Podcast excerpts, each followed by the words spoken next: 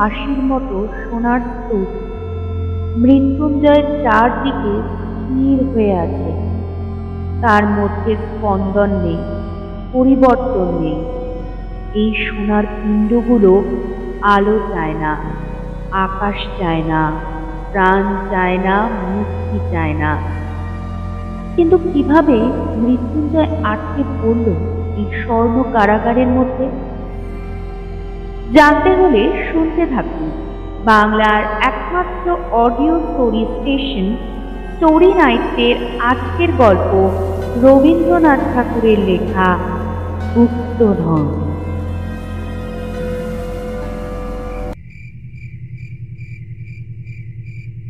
অমাবস্যার গভীর রাত।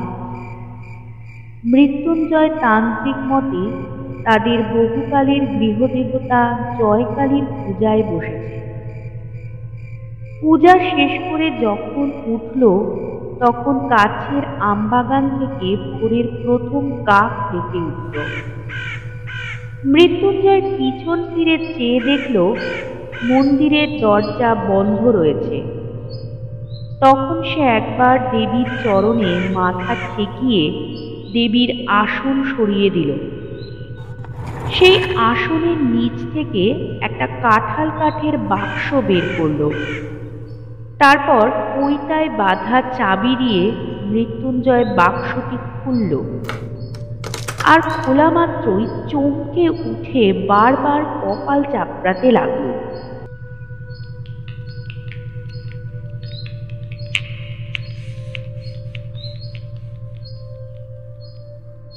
মৃত্যুঞ্জয়ের বাড়ির ভিতরের এই বাগানটি দেওয়াল দিয়ে ঘেরা।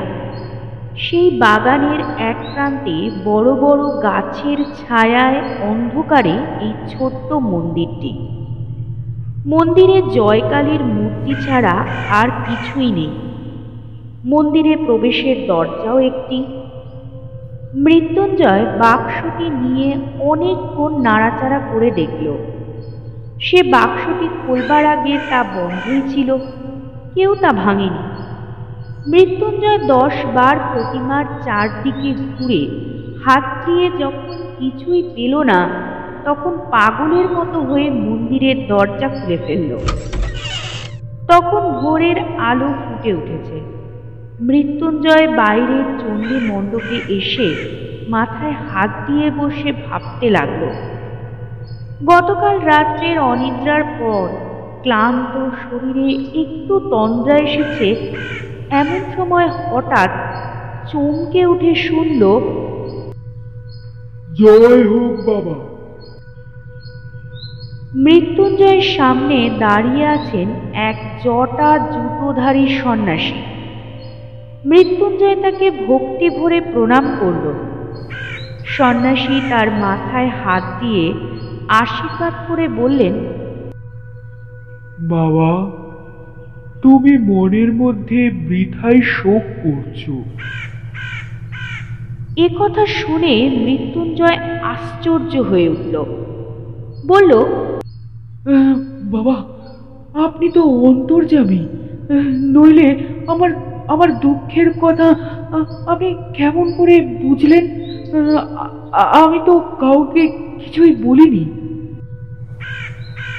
সন্ন্যাসী বললেন বৎস আমি বলছি তোমার যা হারিয়েছে সেজন্য তুমি আনন্দ করো দুঃখ করো না।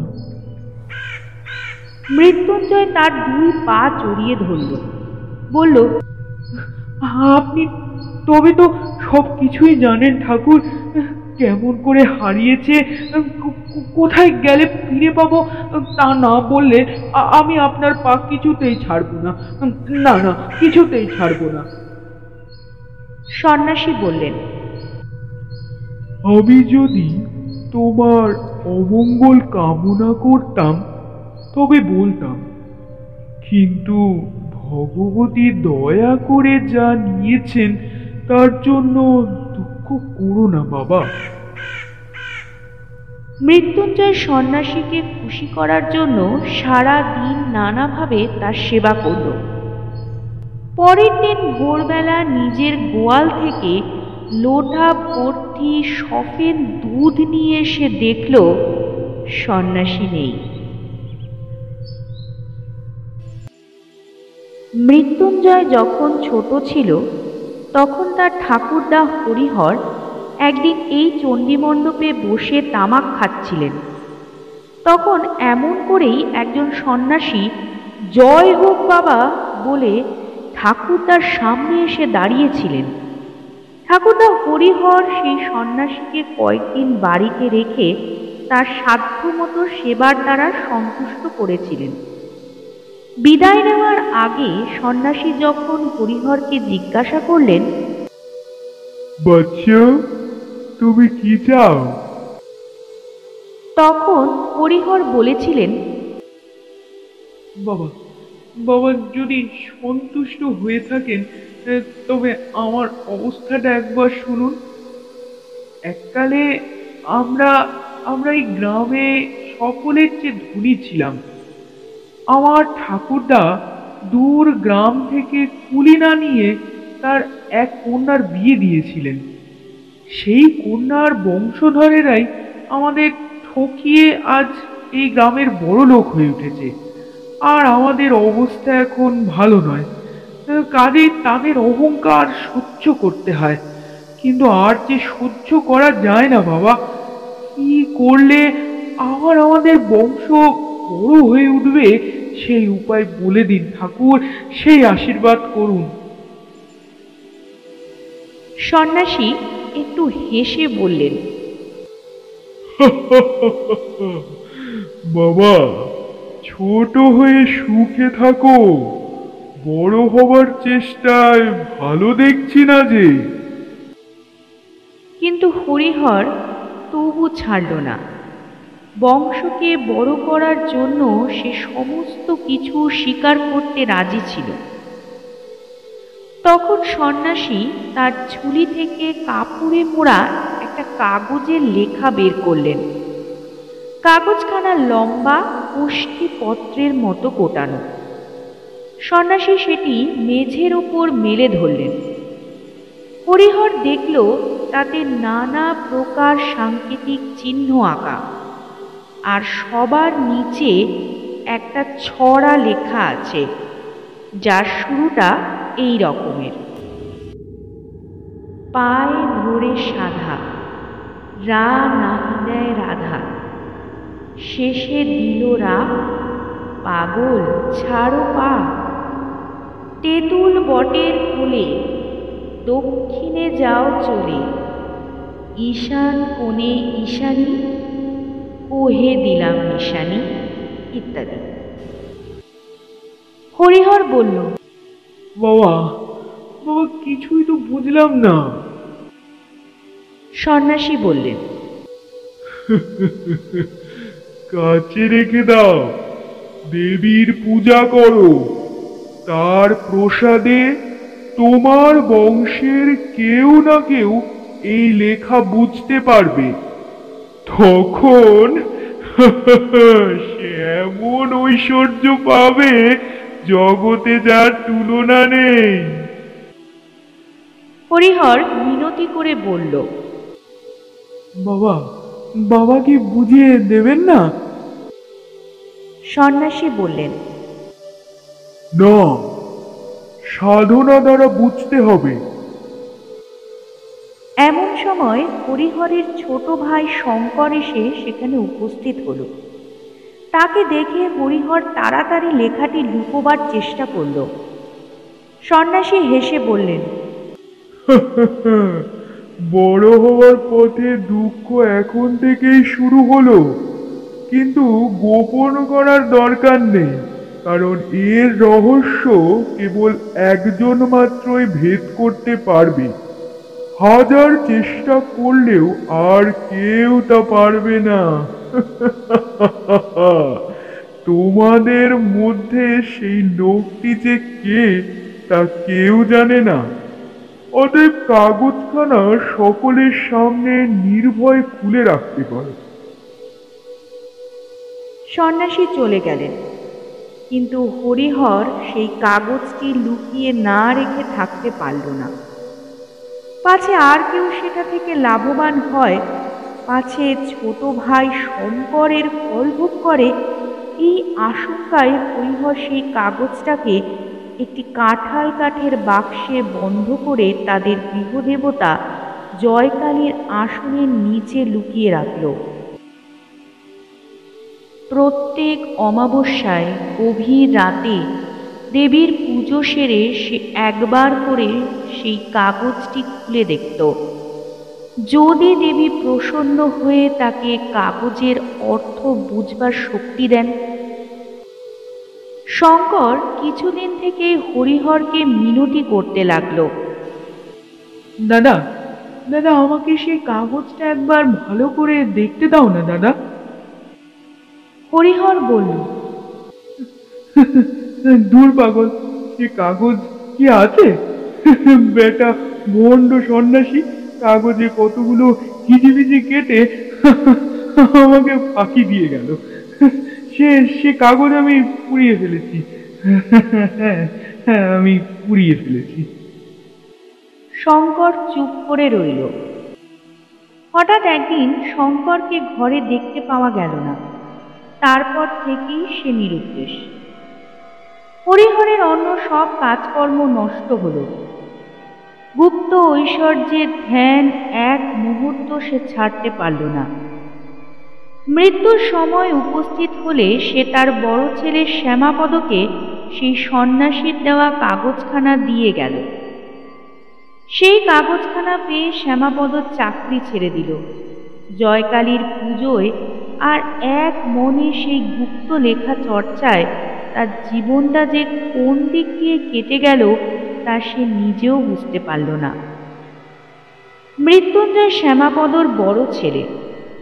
বাবার মৃত্যুর পরে সে সেই সন্ন্যাসীর দেওয়া গুপ্ত লেখার অধিকারী হয়।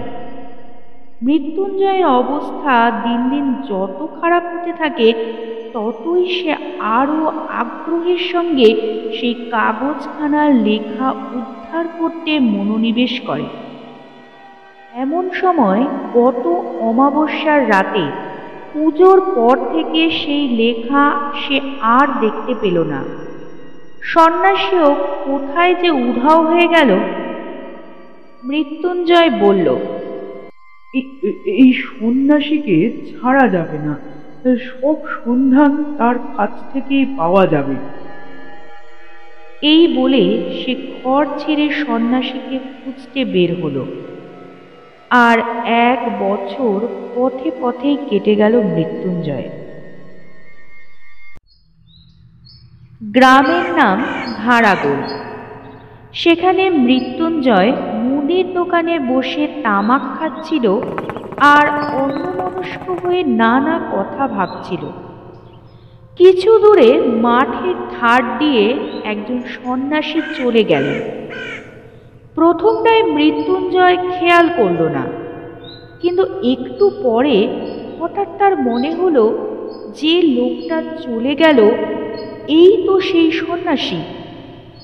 তাড়াতাড়ি হুকোটা রেখে মুদিকে চমকে দিয়ে সে এক দৌড়ে দোকান থেকে বের হয়ে গেল। কিন্তু সেই সন্ন্যাসীকে সে আর দেখতে পেল না। তখন সন্ধ্যার অন্ধকার হয়ে এসেছে। অপরিচিত জায়গায় কোথায় যে সন্ন্যাসীর খোঁজ করতে যাবে তা সে ঠিক করতে পারল না। তাই দোকানে ফিরে এসে মুদিকে জিজ্ঞাসা করল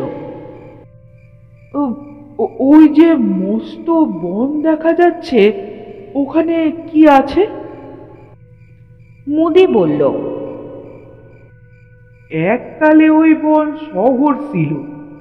কিন্তু অগস্ত্য মুনির অভিশাপে ওখানকার রাজা, প্রজা সমস্তই মোরকে মরছে।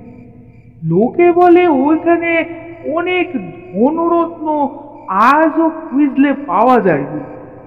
কিন্তু দিনে দুপুরেও ওই বনে কেউ যেতে সাহস করে না। কারণ যে গেছে, সে আর ফিরে আসেনি। না, সে আর ফিরে আসেনি। মৃত্যুঞ্জয়ের মন চঞ্চল হয়ে উঠল। সারা রাত মুদির দোকানের মাদুরের উপর শুয়ে পড়ে মশার জ্বালায় সর্বাঙ্গ চাপড়াতে চাপড়াতে ওই বনের কথা, সন্ন্যাসীর কথা, সেই হারানো গুপ্ত লেখার কথা ভাবতে থাকল। বারবার পড়ে সেই লেখাটি মৃত্যুঞ্জয়ের প্রায় মুখস্থ হয়ে গিয়েছিল। তাই এই অনিদ্রা অবস্থায় কেবলই মাথায় ঘুরতে লাগল। পায়ে ধরে সাধা। রা নাহিদে রাধা। শেষে দিল রা। পাগল পাগল ছাড়ো পা। মাথা গরম হয়ে উঠল। কোনো মতেই এই ছড়াটা সে মন থেকে দূর করতে পারল না। অবশেষে ভোরবেলায় যখন একটু তন্দ্রা আসলো, তখন স্বপ্নের মধ্যে ছড়ার মানে অতি সহজে সে বুঝতে পারল। রা নাহিদে রাধা মানে রাধার, রা না থাকলে ধা ধা, শেষে দিল রা মানে হলো মানে হলো ধারা পাগল ছাড়ো পা মানে পাগলের পা না থাকলে পড়ে থাকে গোল। অতএব সবটা মিলে হলো ধারাগোল হ্যাঁ ধারাগোল আরে, এই জায়গাটার নামই তো ধারাগোলই বটে। স্বপ্ন ভেঙে মৃত্যুঞ্জয় লাফিয়ে উঠল। সারাদিন বনের মধ্যে ঘুরে সন্ধ্যাবেলায় বহু কষ্টে পথ খুঁজে অনাহারে মৃতপ্রায় অবস্থায় মৃত্যুঞ্জয় গ্রামে ফিরল। পরদিন চাদরে চিড়ে বেঁধে নিয়ে আবার সে বনের মধ্যে যাত্রা করল। বিকেলের দিকে একটা দিঘির ধারে এসে সে উপস্থিত হলো। দিঘির মাঝখানটায় পরিষ্কার জল আর পাড়ের গায়ে গায়ে চারিদিকে পদ্ম আর কুমুদের বন। পাথরে বাঁধানো ঘাট ভেঙে চুড়ে পড়েছে। সেইখানে জলে চিড়ে ভিজিয়ে খেয়ে মৃত্যুঞ্জয় দিঘির চারদিকে ঘুরে দেখতে লাগল। দিঘির পশ্চিম পাড়ের কাছে এসে মৃত্যুঞ্জয় হঠাৎ থমকে দাঁড়াল। সে দেখল একটা তেঁতুল গাছকে জড়িয়ে ধরে প্রকাণ্ড একটা বট গাছ উঠেছে। আর ঠিক তখনই তার মনে পড়ল তেঁতুল বটের কোলে দক্ষিণে যাও চলে। দক্ষিণে কিছু দূর যেতেই সে ঘন জঙ্গলের মধ্যে এসে পড়ল। সেখানে বেদ ছাড় ভেদ করে এগিয়ে চলা একেবারেই অসাধ্য। কিন্তু যাই হোক মৃত্যুঞ্জয় ঠিক করল, এই গাছটাকে কোনো মতেই হারালে চলবে না। এই গাছটার কাছ থেকে ফিরে আসবার সময় মৃত্যুঞ্জয় কিছু দূরে বনের মধ্যে একটা মন্দিরের চূড়া দেখতে পেল। সেই চূড়া লক্ষ্য করে কিছু দূর যেতেই সে এক ভাঙা মন্দিরের কাছে এসে উপস্থিত হলো। মৃত্যুঞ্জয় দেখল মন্দিরের কাছেই একটা চুল্লি, পোড়া কাঠ আর ছাই পড়ে আছে। অতি সাবধানে মৃত্যুঞ্জয় মন্দিরের ভাঙা দরজা দিয়ে ভেতরে উকি মারল। সেখানে কোনো লোক নেই, এমনকি কোনো প্রতিমাও নেই।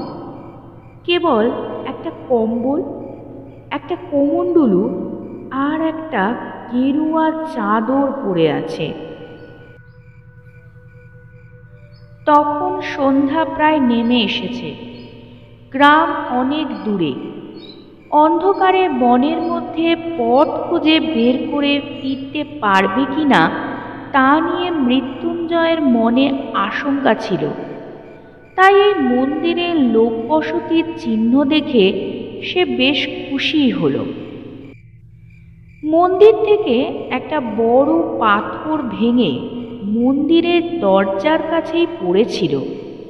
সেই পাথরের ওপর বসে মৃত্যুঞ্জয় মাথা নিচু করে ভাবতে লাগল।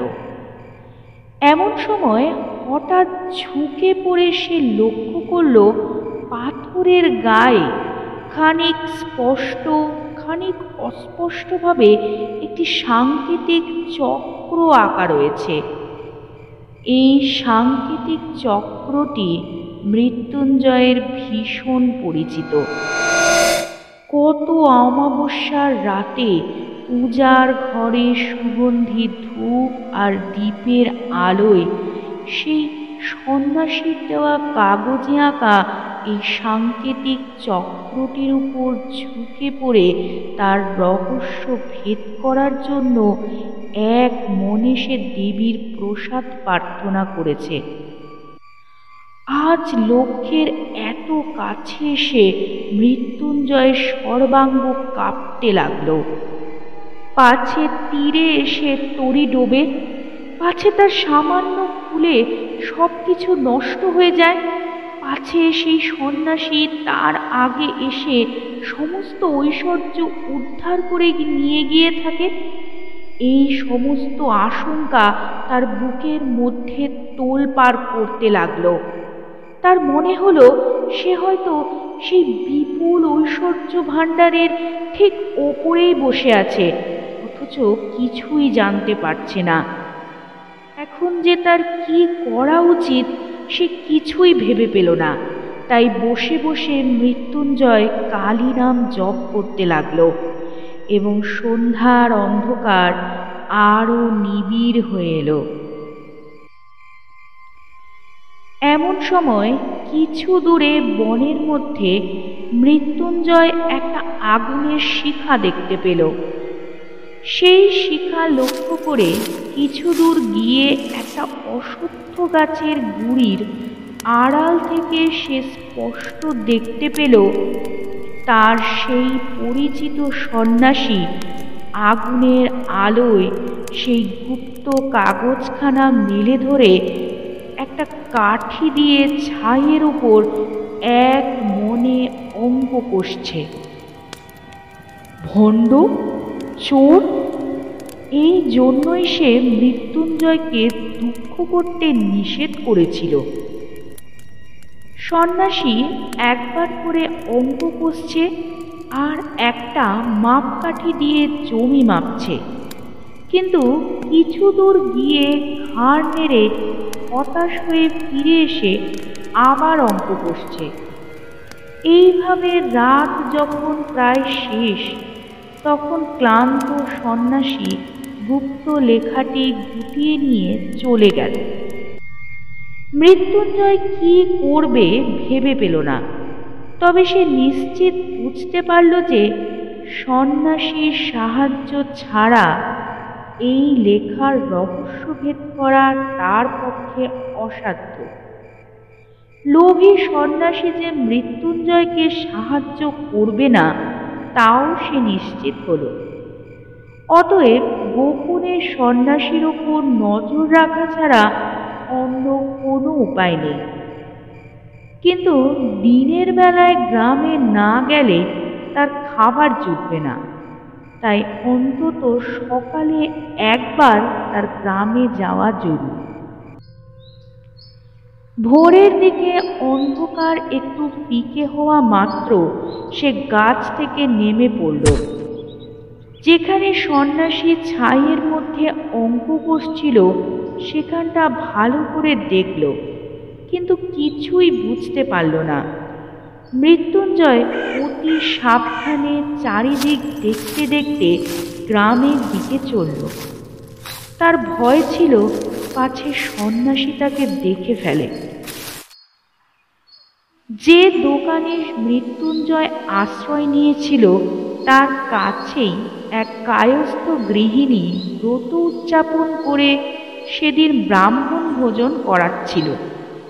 সেখানেই আজ মৃত্যুঞ্জয়ের খাবার জুটে গেল। কয়েকদিন অনাহারের পর আজ তার একটু বেশি খাওয়া হয়ে গেল।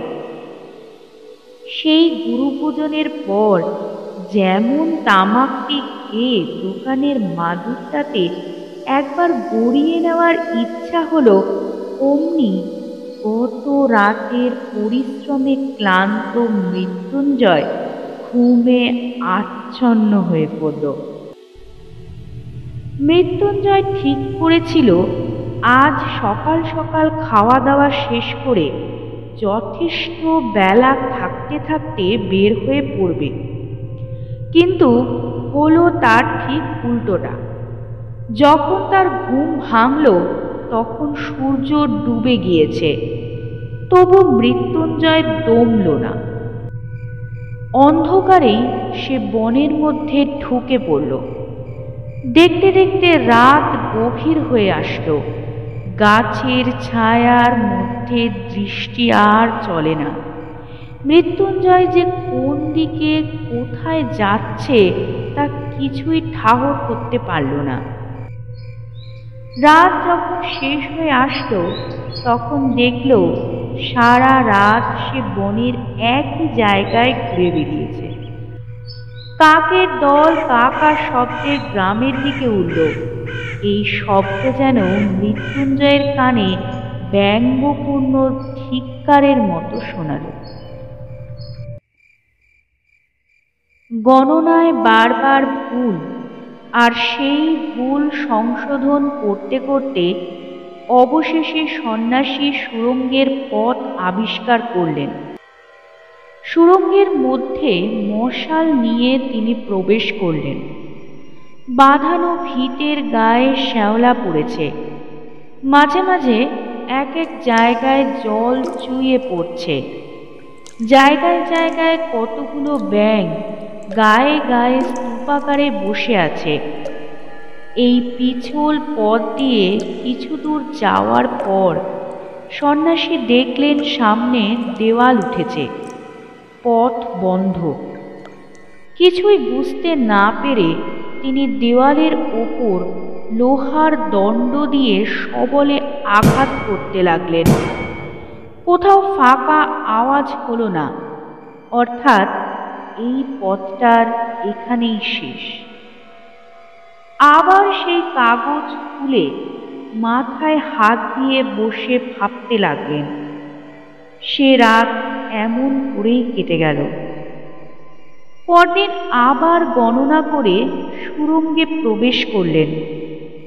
সেদিন গুপ্ত সংকেত অনুসরণ করে একটা বিশেষ জায়গা থেকে পাথর খসিয়ে তিনি একটা শাখা পথ আবিষ্কার করলেন। সেই পথে চলতে চলতে আবার এক জায়গায় পথ বন্ধ হয়ে গেল। অবশেষে পঞ্চম রাতে সুরঙ্গের মধ্যে প্রবেশ করে সন্ন্যাসী বলে উঠলেন, আজ আজ আমি পথ পেয়েছি। আজ আর আমার কোনো মতেই ভুল হবে না। পথ অত্যন্ত জটিল। তার শাখা প্রশাখার শেষ নেই। কোথাও এত সরু যে হামাগুড়ি দিয়ে যেতে হয়। বহু কষ্টে মশাল ধরে চলতে চলতে সন্ন্যাসী একটা গোলাকার ঘরের মতো জায়গায় এসে পৌঁছলেন। সেই ঘরের মাঝখানে একটা বড় কুয়ো মশালের আলোয় সন্ন্যাসী তার তল দেখতে পেলেন না। ঘরের ছাদ থেকে একটা মোটা প্রকাণ্ড লোহার শিকল কুয়োর মধ্যে নেমে গেছে। সন্ন্যাসী প্রাণপণে ঠেলে সেই লোহার শিকলটাকে নাড়ানো মাত্রই ঠং করে একটা শব্দ ওর ভিতর থেকে উঠে ঘরময় প্রতিধ্বনিত হতে লাগল। সন্ন্যাসী উচ্চস্বরে বলে উঠলেন পেয়েছি পেয়েছি। যেমন বলা অমনি সেই ঘরের ভাঙা ভিত থেকে একটা পাথর গড়িয়ে পড়ল। আর সেই সঙ্গে আর একটা কি সচেতন পদার্থ ধপ করে পড়ে চিৎকার করে উঠল। সন্ন্যাসী সেই আচমকা শব্দে চমকে ওঠায় তার হাত থেকে মশাল পড়ে গিয়ে নিভে গেল। সন্ন্যাসী জিজ্ঞাসা করলেন কে কে তুমি? কোনো উত্তর পেলেন না। তখন অন্ধকারে হাতড়িয়ে তার হাতে একটা মানুষের দেহ ঠেকল। লোকটা অজ্ঞান হয়ে গেছে। তখন চকমকি ঠুকে সন্ন্যাসী অনেক কষ্টে মশাল ধরালেন। এরই মধ্যে সেই লোকটার জ্ঞান ফিরে এলো আর উঠবার চেষ্টা করতেই বেদনায় আর্তনাদ করে উঠল। সন্ন্যাসী বললেন এ কি? মৃত্যুঞ্জয় যে তোমার এই বুদ্ধি হলো কেন? মৃত্যুঞ্জয় বলল বাবা বাবা মাফ করো। ভগবান আমাকে শাস্তি দিয়েছেন। তোমাকে পাথর ছুঁড়ে মারতে গিয়ে আহ আহ সামলাতে পারিনি। পিছলে পাথর শুদ্ধ আমি পড়ে গেছি। ও ও পাটা নিশ্চয়ই ভেঙে গেছে। সন্ন্যাসী বললেন আমাকে মেরে তোমার কি লাভ? মৃত্যুঞ্জয় বলল লাভের কথা তুমি জিজ্ঞাসা করছ? ও তুমি কিসের লোভে আমার পূজার ঘর থেকে ওই গুপ্ত লেখাখানা চুরি করে এই সুরঙ্গের মধ্যে ঘুরে বেড়াচ্ছ? তুমি চোর? তুমি ভণ্ড?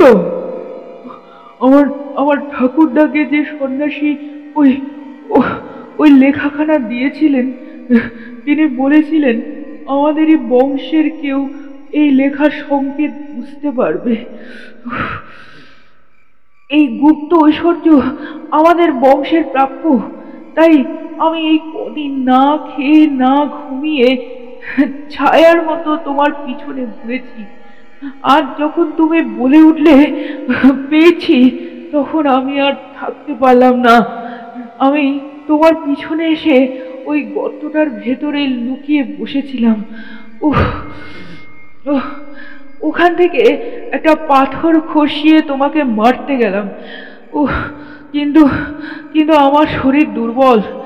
জায়গাটাও খুব পিছল, তাই পড়ে গেছি।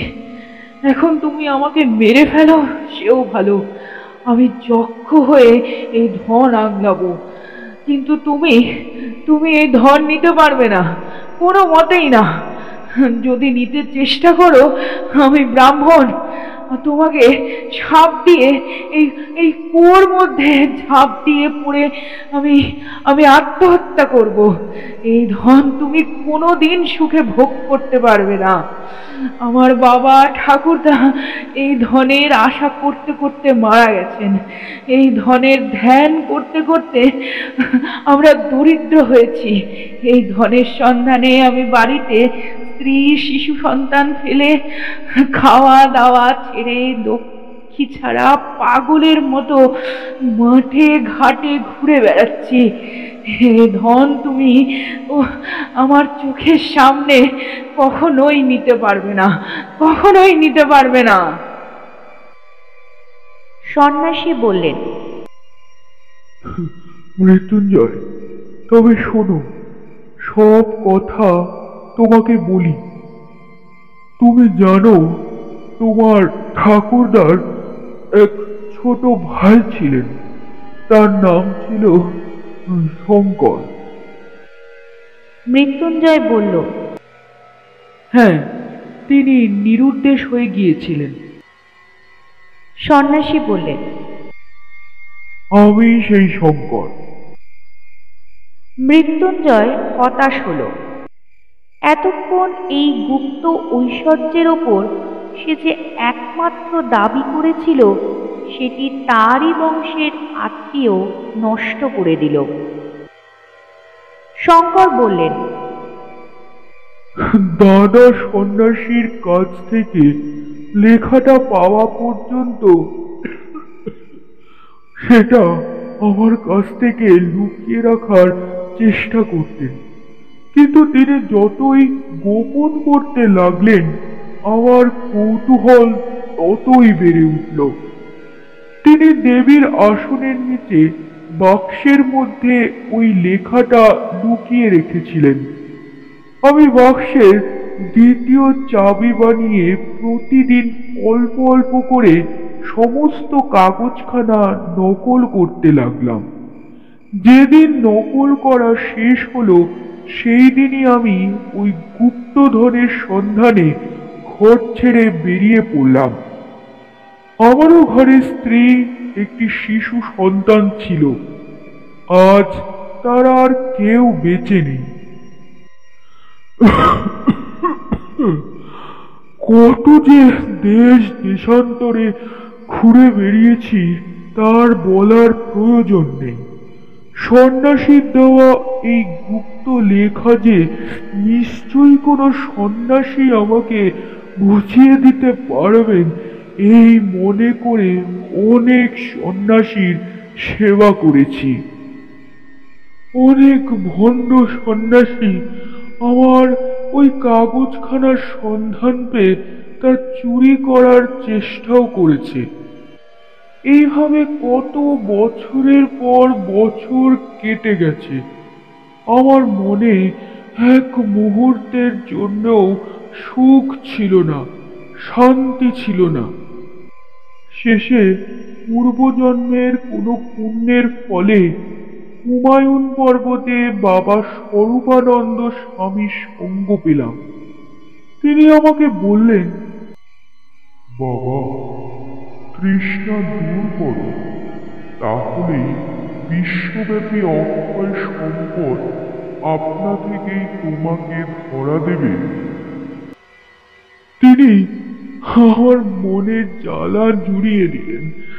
তার প্রসাদে আকাশের আলো আর ধরিত্রীর শ্যামলতা আমার কাছে রাজ সম্পদ হয়ে উঠল। তাই তাই একদিন এক শীতের সন্ধ্যায় স্বরূপানন্দ বাবার ধুনির আগুনে আমার কাগজখানা পুড়িয়ে দিলাম। বাবা একটু হাসলেন। তার হাসির অর্থ তখন বুঝিনি, কিন্তু আজ বুঝেছি। তিনি নিশ্চয়ই মনে মনে বলেছিলেন, কাগজখানা পুড়িয়ে ছাই করে ফেলা সহজ, কিন্তু বাসনা বাসনা এত সহজে গোষ্ঠীভূত হয় না। কাগজখানার যখন আর কোনো চিহ্ন রইল না, তখন আমার মনের চারিদিকে জড়ানো নাগপাশ বন্ধন যেন সম্পূর্ণ রূপে খুলে গেল। মুক্তির অপূর্ব আনন্দে আমার মন পরিপূর্ণ হয়ে উঠল। আমি আমি মনে করলাম, এখন থেকে আমার আর কোনো ভয় নেই। আমি এ জগতে আর আর কিছুই চাই না। এর কিছুদিনের মধ্যেই পরমহংস স্বরূপানন্দ বাবার সঙ্গচ্যুত হলাম। তাকে অনেক খুঁজলাম, কিন্তু আর তার দেখা কোথাও পেলাম না। আমিও তখন সন্ন্যাসী হয়ে দেশে দেশে ঘুরে বেড়াতে লাগলাম। অনেক বছর কেটে গেল। সেই সেই লেখার কথা প্রায় ভুলেই গিয়েছিলাম। একদিন এই ধারাগোলের বনের মধ্যে প্রবেশ করে একটা ভাঙা মন্দিরে আশ্রয় নিলাম। দুই একদিন সেখানে থাকতে থাকতে দেখলাম মন্দিরের ভিতে জায়গায় জায়গায় নানা প্রকারের সাংকেতিক চিহ্ন আঁকা আছে। আর এই চিহ্নগুলো আমার পূর্ব পরিচিত এককালে বহুদিন যা সন্ধান করেছি, তার যে নাগাল পাওয়া যাচ্ছে, তাতে আমার আর সন্দেহ রইল না। আমি আমি মনে মনে বললাম, এখানে এখানে আর থাকা যাবে না, কিন্তু ছেড়ে যাওয়া হলো না। মনে হলো, দেখাই যাক না কি আছে। চিহ্নগুলো নিয়ে অনেক আলোচনা করলাম। কিন্তু কোনো ফল হলো না। বারবার মনে হতে লাগল, কেন যে কাগজখানা পুড়িয়ে ফেলেছিলাম, সেটা সেটা রাখলেই বা কি ক্ষতি ছিল? তখন আবার আমার সেই জন্মগ্রামে ফিরে গেলাম। আমাদের পৈতৃক ভিটার দুরবস্থা দেখে মনে ভাবলাম, আমি সন্ন্যাসী, আমার টাকা পয়সার কোনো প্রয়োজন নেই, কিন্তু এই গরিবরা তো গৃহী। সেই গুপ্ত সম্পদ যদি এদের জন্য উদ্ধার করে দিই, তাহলে তো কোনো দোষ নেই। সেই লেখা কোথায় আছে জানতাম। তাই তা সংগ্রহ করা আমার কাছে একটু একটু কঠিন হলো না। তারপর একটা বছর এই কাগজখানা নিয়ে নির্জন বনের মধ্যে কেবল কেবল গণনা আর সন্ধান করেছি। মনে আর কোনো চিন্তা ছিল না। যতবার বাধা পেলাম, তত আরও আগ্রহ বেড়ে চলল। পাগলের মতো দিন দিনরাত গুপ্তধনের সন্ধান চালিয়ে গেলাম। এর মধ্যে কখন যে তুমি আমাকে অনুসরণ করেছ, তা জানতেও পারিনি। আমি স্বাভাবিক অবস্থায় থাকলে তুমি কখনোই নিজেকে আমার কাছে গোপন করতে পারতে না মৃত্যুঞ্জয়।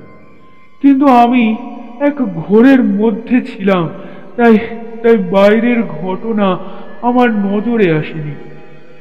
এতদিন ধরে যা খুঁজছিলাম, আজ আজ এই মাত্র তা আবিষ্কার করেছি। এখানে যা আছে, পৃথিবীতে কোনো রাজ রাজেশ্বরের ভাণ্ডারেও এত ধন নেই। আর একটা মাত্র সংকেত ভেদ করলেই সেই ধন পাওয়া যাবে। এই সংকেতটাই সব থেকে কঠিন, কিন্তু এই সংকেতটাও আমি মনে মনে ভেদ করেছি। এই জন্যই পেয়েছি বলে মনের আনন্দে চিৎকার করে উঠেছিলাম। এখন এখন আমার ইচ্ছা হলেই এক মুহূর্তের মধ্যেই সেই সোনার ভাণ্ডারের মাঝখানে গিয়ে দাঁড়াতে পারি। মৃত্যুঞ্জয় শঙ্করের পা জড়িয়ে ধরে বলল তুমি তুমি সন্ন্যাসী। তোমার কোনো টাকা পয়সার প্রয়োজন নেই। কিন্তু কিন্তু আমাকে সেই ভাণ্ডারের মধ্যে নিয়ে চলো। আমাকে বঞ্চিত করো না।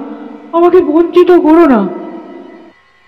শঙ্কর বললেন আজ আজ আমার শেষ বন্ধন মুক্ত হয়েছে। তুমি ওই যে পাথর ফেলে আমাকে মারবার চেষ্টা করেছ তার আঘাত আমার শরীরে লাগেনি, কিন্তু তা আমার মোহের আবরণকে ভেদ করেছে।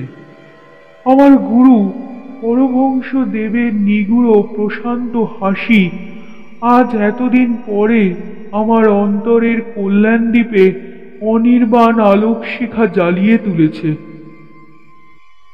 মৃত্যুঞ্জয় শঙ্করের পা ধরে আবার কাতর স্বরে বলল তুমি তুমি মুক্ত পুরুষ। আমি মুক্ত নই। আমি মুক্তি চাই না।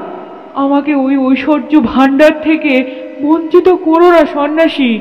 বঞ্চিত করো না। সন্ন্যাসী বললেন বৎস তবে তুমি তোমার এই লেখাটি নাও। যদি ধন খুঁজে নিতে পারো তবে নাও।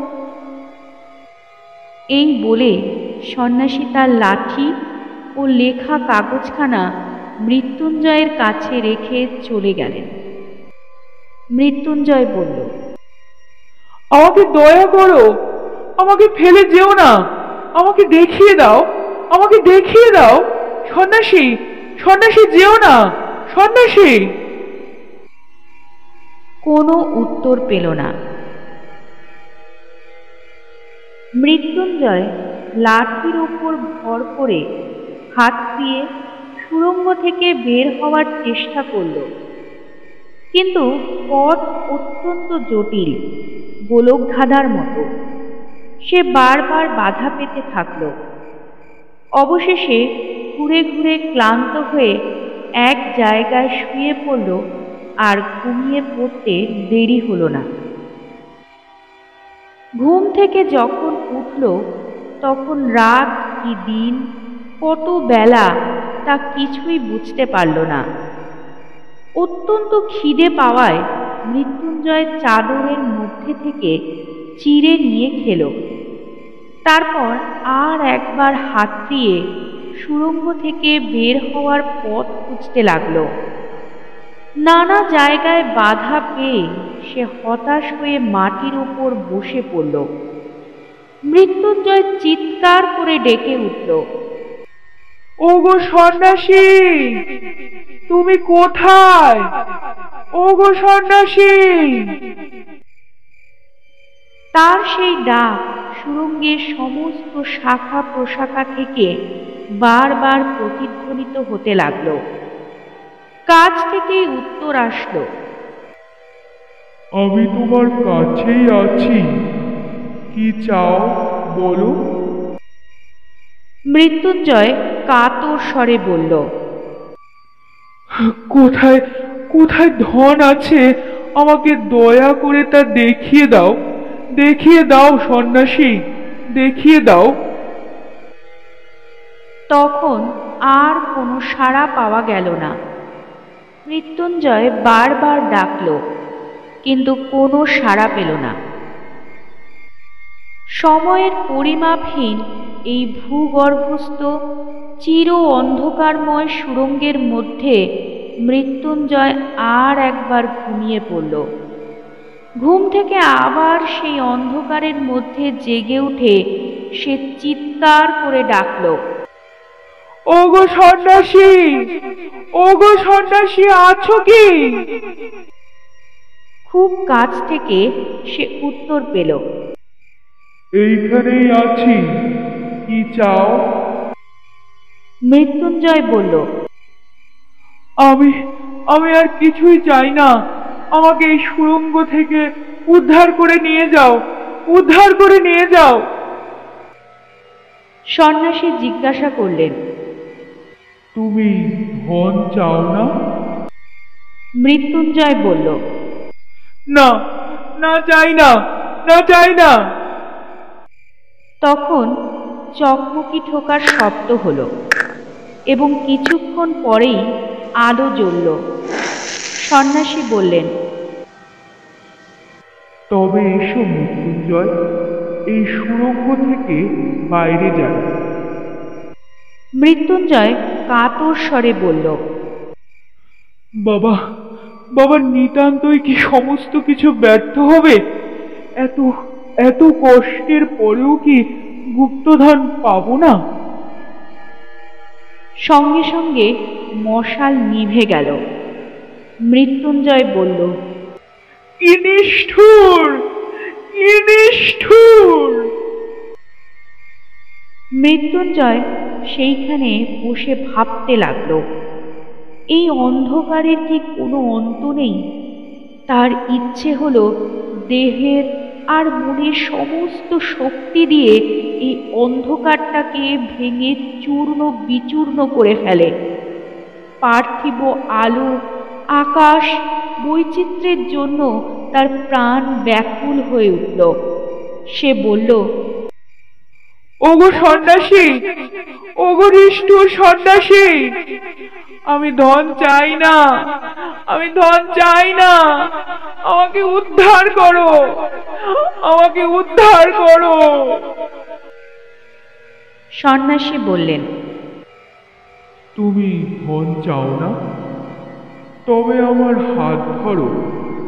আমার সঙ্গে চলো। এবারে আর আলো জ্বলল না। এক হাতে লাঠি ও এক হাতে সন্ন্যাসীর চাদর ধরে মৃত্যুঞ্জয় ধীরে ধীরে চলতে লাগল। অনেকক্ষণ আঁকা বাঁকা পথ দিয়ে অনেক ঘুরে এক জায়গায় এসে সন্ন্যাসী বললেন দাঁড়াও। মৃত্যুঞ্জয় দাঁড়াল। তারপর একটা মরচে পড়া লোহার দরজা খোলার উৎকট শব্দ শোনা গেল। সন্ন্যাসী মৃত্যুঞ্জয়ের হাত ধরে বললেন এসো মৃত্যুঞ্জয়। মৃত্যুঞ্জয় এগিয়ে এসে যেন একটা ঘরের মধ্যে প্রবেশ করল। তখন আবার চকমকি ঠোকার শব্দ শোনা গেল। কিছুক্ষণ পরে যখন মশাল জ্বলে উঠল তখন মৃত্যুঞ্জয় দেখল এক আশ্চর্য দৃশ্য। চারদিকে দেওয়ালের গায়ে মোটা মোটা সোনার পাত। মাটির নিচে হাজারটা সূর্যের আলো আটকে পড়লে যেমন হয়, তেমনি সোনার পাতগুলি স্তরে স্তরে সজ্জিত। মৃত্যুঞ্জয় চোখ দুটো জ্বলতে লাগল। সে পাগলের মতো বলে উঠল। এসো না এসো না আমার এসো না আমার। এ আমি কোনো মতেই ফেলে যেতে পারব না পারব না আমি ফেলে যেতে এসো না এসো না আমার আমার আমার। সন্ন্যাসী বললেন আচ্ছা বেশ ফেলে যেও না। এই মশাল রইল আর এই ছাতু চিরা। আর এক বড় ঘটি জল রেখে গেলাম। দেখতে দেখতে সন্ন্যাসী বাইরে আসলেন আর স্বর্ণভাণ্ডারের লোহার দরজা বন্ধ হয়ে গেল। মৃত্যুঞ্জয় বারবার এই সোনার পাতগুলিকে স্পর্শ করে ঘর ময় ঘুরে বেড়াতে লাগল।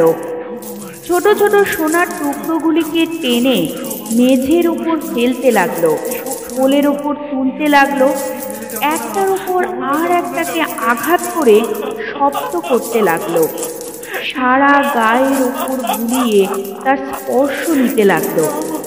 অবশেষে ক্লান্ত হয়ে সোনার পাত বিছিয়ে তার উপর শুয়ে ঘুমিয়ে পড়ল। জেগে উঠে দেখল চারিদিকে সোনা ঝকঝক করছে। সোনা ছাড়া আর কিছুই নেই। মৃত্যুঞ্জয় ভাবল, পৃথিবীর ওপর হয়তো এতক্ষণে ভোর হয়েছে। সমস্ত জীবজন্তু আনন্দে জেগে উঠেছে। তাদের বাড়িতে পুকুরের ধারের বাগান থেকে ভোরবেলায় একটা স্নিগ্ধ গন্ধ বের হতো। সেটা যেন কল্পনায় তার নাকে এসে প্রবেশ করতে লাগল। সে যেন স্পষ্ট চোখে দেখতে পেল পাতি হাঁসগুলো দুলতে দুলতে আর ডাকতে ডাকতে সকালবেলায় পুকুরের জলের মধ্যে নেমে পড়েছে। আর বাড়ির ঝি বামা কোমরে কাপড় জড়িয়ে ডান হাতে এক রাস পিতল কাঁসার খালা বাটি নিয়ে ঘাটে এনে জড়ো করেছে। মৃত্যুঞ্জয় লোহার দরজায় আঘাত করে ডাকতে লাগল। ওগো ওগো সন্ন্যাসী ওগো সন্ন্যাসী ঠাকুর আছো কি? দরজা খুলে গেল। সন্ন্যাসী বললেন কি চাও মৃত্যুঞ্জয়?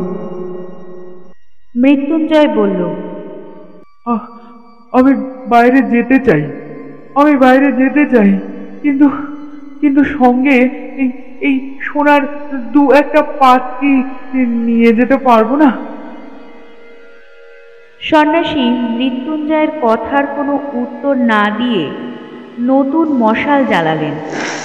এক জল ভর্তি কোমণ্ডুলো রাখলেন আর চাদর থেকে কয়েক মুঠো চিড়ে মেঝের উপর রেখে ঘর থেকে বেরিয়ে গেলেন।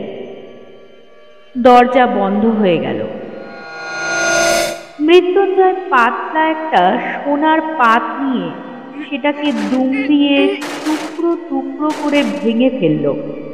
তারপর সেই সোনার টুকরোগুলোকে নিয়ে ঘরের চারদিকে ছড়াতে লাগল। কখনো বা দাঁত দিয়ে কামড়ে সোনার পাতের উপর দাগ করে দিল। কখনো বা একটা সোনার পাত মাটিতে ফেলে বারবার পা দিয়ে আঘাত করতে লাগল। মনে মনে মৃত্যুঞ্জয় বলল পৃথিবীতে এমন সম্রাট কজন আছে যারা সোনা নিয়ে এমন করে খেলা ছড়া করতে পারে? মৃত্যুঞ্জয়ের যেন একটা জেদ চেপে গেল। তার ইচ্ছে হলো এই রাশি রাশি সোনাকে পূর্ণ করে ধুলোর মতো ছাড় দিয়ে উড়িয়ে ফেলে। আর এইভাবে পৃথিবীর লোভে রাজা মহারাজাকে সে অবজ্ঞা করতে পারে। এমন করে যতক্ষণ পারল মৃত্যুঞ্জয় সোনাগুলোকে নিয়ে টানাটানি করে অবশেষে ক্লান্ত হয়ে ঘুমিয়ে পড়ল। ঘুম থেকে উঠে সে আবার তার চারদিকে সেই সোনার স্তূপ দেখতে পেল। তখন সে লোহার দরজায় আঘাত করে চিৎকার করে বলে উঠল ওগো ওগো সন্ন্যাসী, আমি এ সোনা চাই না, আমি এ সোনা চাই না। ডাকতে ডাকতে মৃত্যুঞ্জয়ের গলা ভেঙে গেল, কিন্তু দরজা খুলল না। একটা একটা সোনার পাত নিয়ে সে লোহার দরজার ওপর ছুঁড়ে মারতে লাগল, তবুও কোনো ফল হলো না। মৃত্যুঞ্জয়ের বুক দমে গেল। তবে তবে আর কি সন্ন্যাসী আসবে না? এই স্বর্ণ কারাগারের মধ্যেই কি তিলে তিলে শুকিয়ে মরতে হবে মৃত্যুঞ্জয়কে? তখন সোনাগুলোকে দেখে তার আতঙ্ক হতে লাগল। বিভীষিকার নিঃশব্দ, কঠিন হাসির মতো ওই সোনার স্তূপ মৃত্যুঞ্জয়ের চারদিকে স্থির হয়ে আছে। তার মধ্যে স্পন্দন নেই, পরিবর্তন নেই। এই সোনার পিণ্ডগুলো আলো চায় না, আকাশ চায় না, বাতাস চায় না, প্রাণ চায় না, মুক্তি চায় না। এরাই চির অন্ধকারের মধ্যে চিরদিন উজ্জ্বল হয়ে কঠিন হয়ে, স্থির হয়ে রয়েছে। পৃথিবীতে এখন কি গোধূলি এসেছে? আহা, সেই সোনা রঙের গোধূলি যা কেবল ক্ষণিকের জন্য চোখ জুড়িয়ে অন্ধকারের প্রান্তে কেঁদে বিদায় নেয়। তারপর গ্রাম্য ঘরগুলোর উঠোনে সন্ধ্যা তারা ফুটে উঠলে গোয়ালে প্রদীপ জ্বালিয়ে গ্রাম্য গৃহবধূ সন্ধ্যা প্রদীপ দেয়। মন্দিরে আরতির ঘণ্টা বেজে ওঠে। গ্রাম্য ঘরের অতি ক্ষুদ্রতম, তুচ্ছতম ব্যাপারও আজ মৃত্যুঞ্জয়ের কল্পনায় উজ্জ্বল হয়ে উঠল। তাদের সেই ভোলা কুকুরটা লেজে মাথায় এক হয়ে উঠোনে সন্ধ্যার পর ঘুমিয়ে থাকত। সে কল্পনাও তাকে আজ ব্যথিত করতে লাগল। ধারাপুর গ্রামে কয়েকদিন মৃত্যুঞ্জয় যে মুদির দোকানে আশ্রয় নিয়েছিল, সেই মুদি হয়তো এতক্ষণে রাতের প্রদীপ নিভিয়ে দোকানের ঝাঁপ বন্ধ করে ধীরে ধীরে গ্রামে বাড়ির দিকে রাতের খাবার খেতে চলেছে। এই কথা ভেবে তার মনে হলো, আহা, মুদি কি সুখেই না আছে। আজ কি বার কে জানে? যদি রবিবার হয়, তবে এতক্ষণে হাটের লোক যে যার নিজের নিজের বাড়ি ফিরেছে। তারা দল বেঁধে খেয়া নৌকা পার হচ্ছে। মেঠো রাস্তা ধরে ধান ক্ষেতের আল ধরে কোনো চাষি হাতে দু একটা মাছ ঝুলিয়ে, মাথায় একটা চুপড়ি নিয়ে অন্ধকারে আকাশ ভরা তারার ক্ষীণ আলোয় গ্রাম থেকে গ্রামান্তরে চলেছে। পৃথিবীর উপরের এই বিচিত্র, চিরচঞ্চল জীবনযাত্রার মধ্যে তুচ্ছতম হয়ে বেঁচে থাকার জন্য মাটির এত গভীরতা ভেদ করেও মৃত্যুঞ্জয়ের কাছে লোকালয়ের আহ্বান এসে পৌঁছতে লাগল। সেই জীবন, সেই আকাশ, সেই আলো পৃথিবীর সমস্ত মণিমাণিক্যের চেয়ে মৃত্যুঞ্জয়ের কাছে অমূল্য বলে মনে হলো। তার মনে হলো, কেবল কিছুক্ষণের জন্য যদি একবার সেই সবুজ ধরনের ধুলিকোলে সেই উন্মুক্ত, আলোকিত, নীল আকাশের নিচে সেই কচি ঘাসের গন্ধে ভরা বাতাস বুক ভরে একটি মাত্র শেষ নিঃশ্বাসে গ্রহণ করে মরতে পারে তাহলেও মৃত্যুঞ্জয়ের জীবন সার্থক হবে। এমন সময় লোহার দরজা খুলে গেল। সন্ন্যাসী ঘরে প্রবেশ করে বললেন মৃত্যুঞ্জয় কি চাও? মৃত্যুঞ্জয় বলে উঠল আমি আমি আর কিচ্ছু চাই না। আমি আমি আর কিচ্ছু চাই না। আমি আমি এই সুরঙ্গ থেকে, এই অন্ধকার থেকে, এই গোলক ধাঁধা থেকে, এই এই এই সোনার গাড়র থেকে বের হতে চাই। আমি আলো চাই, আমি আকাশ চাই, আমি আমি মুক্তি চাই, আমি মুক্তি চাই। সন্ন্যাসী বললেন এই সোনার ভাণ্ডারের চেয়েও মূল্যবান রত্ন ভাণ্ডার এখানে আছে একবার যাবে না? মৃত্যুঞ্জয় বলল না না যাব না আমি যাব না। সন্ন্যাসী বললেন একবার দেখে আসবার কৌতূহল হচ্ছে না? মৃত্যুঞ্জয় বলল না আমি দেখতেও চাই না। আমাকে যদি ভিক্ষে করেও খেতে হয় তবু আমি এখানে এক মুহূর্ত কাটাতে চাই না। আমি বের হতে চাই এখান থেকে। সন্ন্যাসী বললেন আচ্ছা তবে এসো আমার মৃত্যুঞ্জয়ের হাত ধরে সন্ন্যাসী তাকে এক গভীর কুয়োর সামনে নিয়ে গেলেন। সন্ন্যাসী তার হাতে সেই গুপ্ত কাগজখানা দিয়ে বললেন এই কাগজখানা নিয়ে তুমি কি করবে মৃত্যুঞ্জয়? মৃত্যুঞ্জয় সেই গুপ্ত কাগজখানা নিয়ে টুকরো টুকরো করে ছিঁড়ে কুয়োর মধ্যে ফেলে দিল।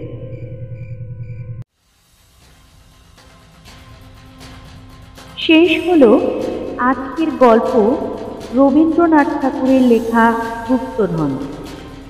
গল্প কেমন লাগছে কমেন্ট করে জানাবেন।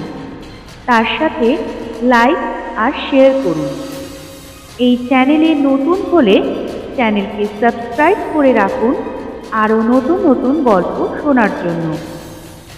ভালো থাকুন, ভয় পেতে থাকুন, আর শুনতে থাকুন স্টোরি নাইট স্টে স্কেরি